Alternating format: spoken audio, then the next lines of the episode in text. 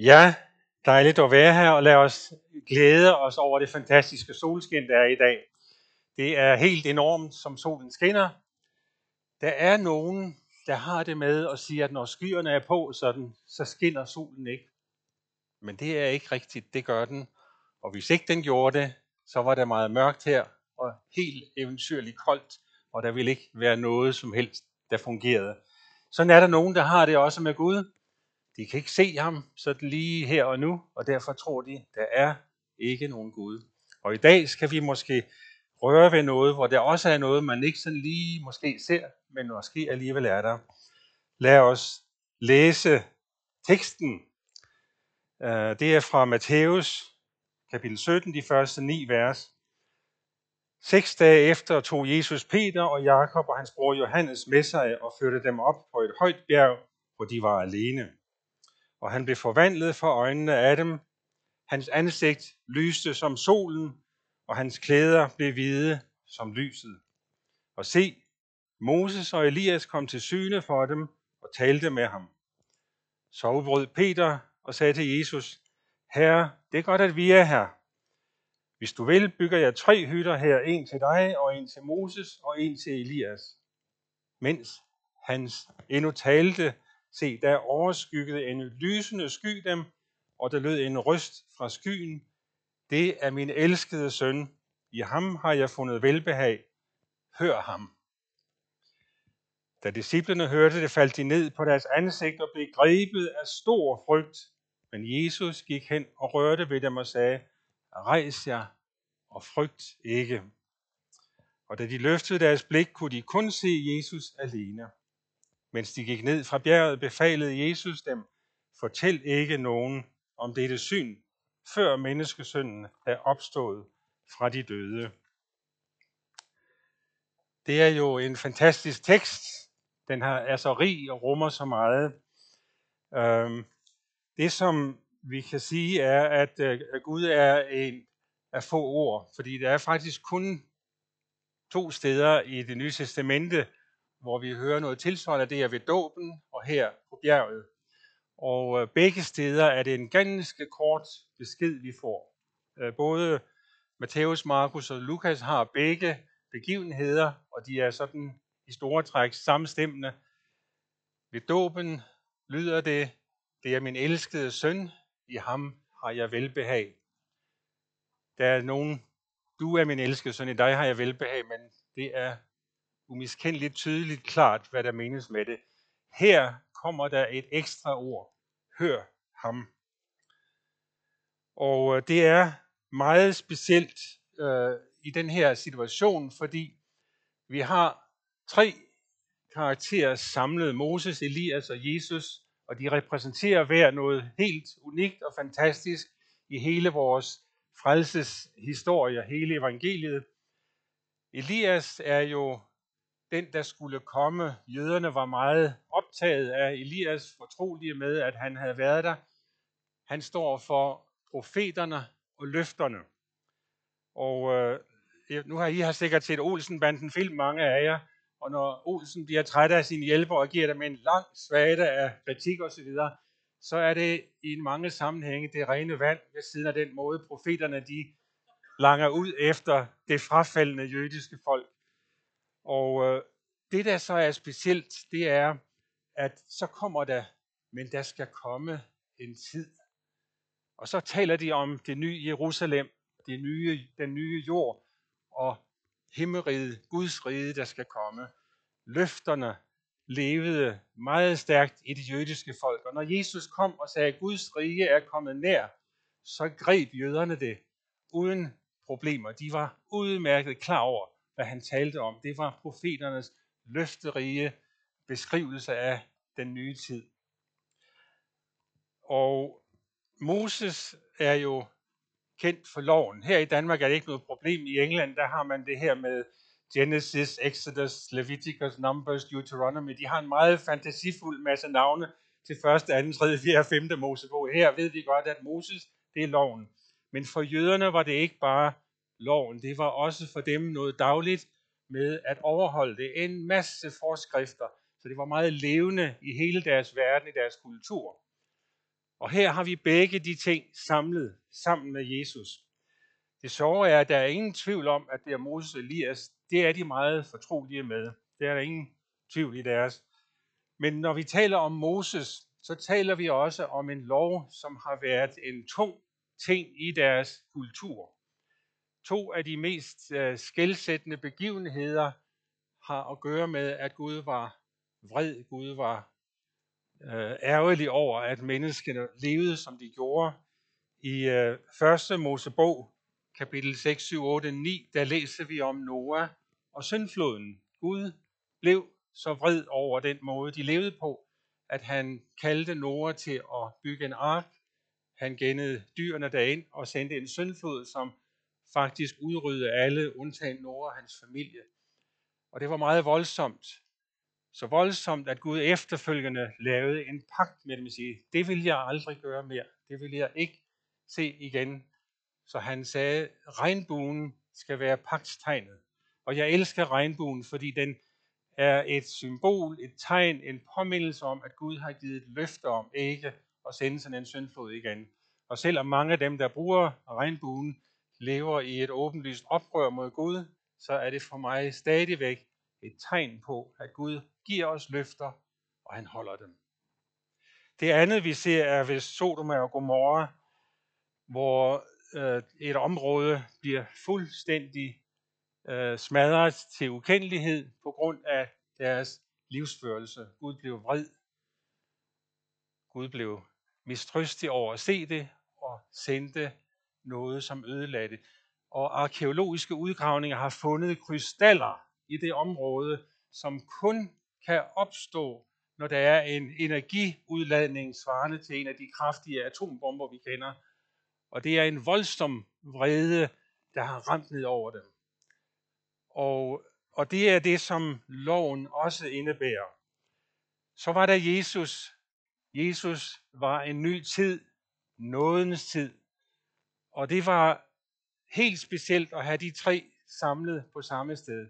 Og vi skal hæfte os ved det, der står i teksten. Øh, dengang Jesus rørte ved dem og sagde, rejs jer og frygt ikke, og da de løftede deres blik, kunne de kun se Jesus alene. Betyder det, at det var et tegn på, at loven og profeternes tid var væk. Nu var det en ny tid. Der skal vi vende os mod det, der lød fra skyen. Hør ham. Hvad taler Jesus? Og der skal vi tilbage til noget meget velkendt. Bjergprædiken, Matthæus 5, der taler Jesus netop om de her ting. Og der siger han, tro ikke, at jeg er kommet for at nedbryde loven eller profeterne. Jeg er ikke kommet for at nedbryde, men for at opfylde. Og så gør han noget overraskende. For jeg siger jer, hvis jeres retfærdighed ikke langt overgår de skriftskloge og fariserernes, kommer I slet ikke ind i himmeriget. Avs. Overgår fariserernes og de skriftkloges. Det var en hård kost, og der var nogen, der begyndte at knurre lidt over den måde, han talte om det på.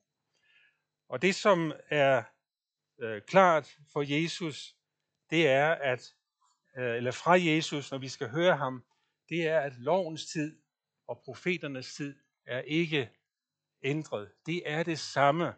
Men Jesus var kommet for at opfylde loven. Der var kommet noget nyt til. Disciplerne har været forvirrede. Det er der ingen tvivl om. Der skete mange ting. Og lige inden det her, der har Peter oplevet, at Jesus spurgte, hvem siger folk, jeg er, og hvem siger, I her er. Og Jesus lytter til Peter, der siger, du er Kristus, den levende Guds søn. Og han bliver rost af Jesus, der siger, det har kød og blod ikke åbenbaret for dig, men det har min himmelske far gjort til kende for dig. Og kort tid efter, når Jesus begynder at tale om, nu kommer der en tid, jeg skal gennemgå mange lidelser, vi skal til Jerusalem, jeg vil blive overgivet og dræbt, og jeg skal genopstå. Og Peter siger, nej, nej, nej, nej, det går ikke, det går ikke, det skal vi nok ordne, så det bliver anderledes. Og Peter får den her besked, vi bag mig, satan, for du vil ikke, hvad Guds vil, men hvad mennesker vil. Den her op og ned, meget kort tid sammen. Og det samme gør sig egentlig gældende, hvis vi trækker os lidt tilbage og ser bjergeoplevelsen her og sammenholder den med Golgata. Det var ikke disciplenes, øh, det var de ikke for ondt at se det i sammenhæng, men de oplevede det som noget, der var forvirret. Men på Golgata, der ser vi Jesus præsenteret med ære og herlighed. På, på bjerget med ære og herlighed. På Golgata, der bliver han udstillet i skam, fordi det var skamfuldt at hænge på et kors. På bjerget skinnede hans ansigt som solen. På Golgata, der var det sådan, at han var gennembanket, pisket til ukendelighed, blodet silen ned af ansigtet fra tårnekronen. Der på bjerget var han i skinnende hvide klæder. På Golgata var han nøgen, et lændeklæde, som vi i dag vil kalde et par underbukser. Der var han omgivet af Moses og Elias, de to store ikoner der på Golgata af røver og forbrydere. Det var et modsætningsfyldt forhold. Her blev han proklameret som Guds søn, den elskede af en røst fra himlen, der var Gud selv. Der var det en romersk soldat, en hedning, en ikke troende, som konstaterede, jo, han var der vist Guds søn. Så den der modsætningsfyldte øh, situation, der var over en meget kort periode, den efterlod dem meget forvirrede og rådvilde. Vi skal tilbage til teksten, og den sætning, der er, da de løftede deres blik, kunne de kun se Jesus alene. For det, det er egentlig budskabet til os i dag. Vi kan kun se Jesus alene, ligesom disciplene. Det var en særlig tid, der kom med Jesus. Og hvad var det, Jesus så fortalte om den tid, da han kom tilbage til sin hjemegn i synagogen, der gik han op og læste fra bogen, fra skriftrullen der. Og der, der læste han det, der var i Esajas kapitel 61, vers 1 og 2. Herrens ånd er over mig, fordi han har salvet mig. Han har sendt mig for at bringe godt budskab til fattige, for at udråbe frigivelse for fanger og syn til blinde, for at sætte undertrykte i frihed, for at udråbe et nådeår fra Herren. Og så lukkede han skriftrullen. Det næste er nemlig en hævndag fra vor Gud. Men det er ikke nu, fordi det er nådens tid endnu. Det kommer senere, og det var derfor, han stoppede med at læse der. Og det er den situation, som er for os, den der kom med Jesus allerede dengang, den gælder endnu. Vi lever i nådens tid med Jesus alene. Og det er noget, som er et fantastisk privilegium for os, og Jesus underviser os endnu mere. Fra Johannes evangeliet 5:24 læser vi, Jesus siger, Sandelig, sandelig siger jeg jer, den der hører mit ord og tror ham, der sendte mig, kommer ikke, øh, for, har evigt liv og kommer ikke for dommen, men er gået over fra døden til livet. Lad os prøve at dele det op. Den, der hører mit ord, hør ham, lød det fra skyen. Og tror ham, der sendte mig, ham, der talte, har evigt liv og kommer ikke for dommen. Alt det forfærdelige, vi har hørt om. Men er gået over fra døden til livet. Er gået over af det, der hedder præsens perfektum. Det kan være, der er nogle lærere, der kan bekræfte det. Det er noget, som er sket, og som er nu. Det gælder nu. Og der er en fantastisk situation for os i denne tid, i den tidsalder, vi lever i her. Vi kan gribe om det her som noget, der er ragt til os fra himlen selv. Og der er kun et eneste fornuftigt, øh, en eneste fornuftig måde at reagere på, og det er det at komme med et rungende ja, og det bliver det sidste i den her prædiken, et rungende femfoldigt ja. Ja, jeg tror, at du er der Gud, og det var dig, der sendte Jesus til os. Ja, Jeg er godt klar over, at jeg er en synder. Jeg ved, at jeg laver mange fejl, og det vil jeg måske også blive ved med. Og det er ikke noget, som Gud er glad for. Ja, jeg tror, at når Jesus blev gennembanket, pisket, ødelagt og korsfæstet, så døde han for at betale for os og mine fejl. Og når han genopstod, så bar han det op. Og så siger vi fjerde gang, ja, jeg godkender, jeg accepterer, jeg tager imod tilbuddet om at få mine sønder og mine fejl betalt af Jesus. Og det femte ja er vigtigt. Nogen springer det over. Ja, jeg ønsker, at Jesus skal være konge og herre i mit liv, så jeg adlyder hans befalinger.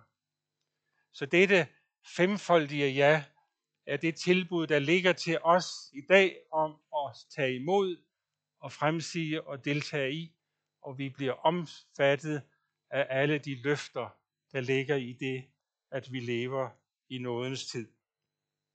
Lad os rejse os og takke og prise Gud.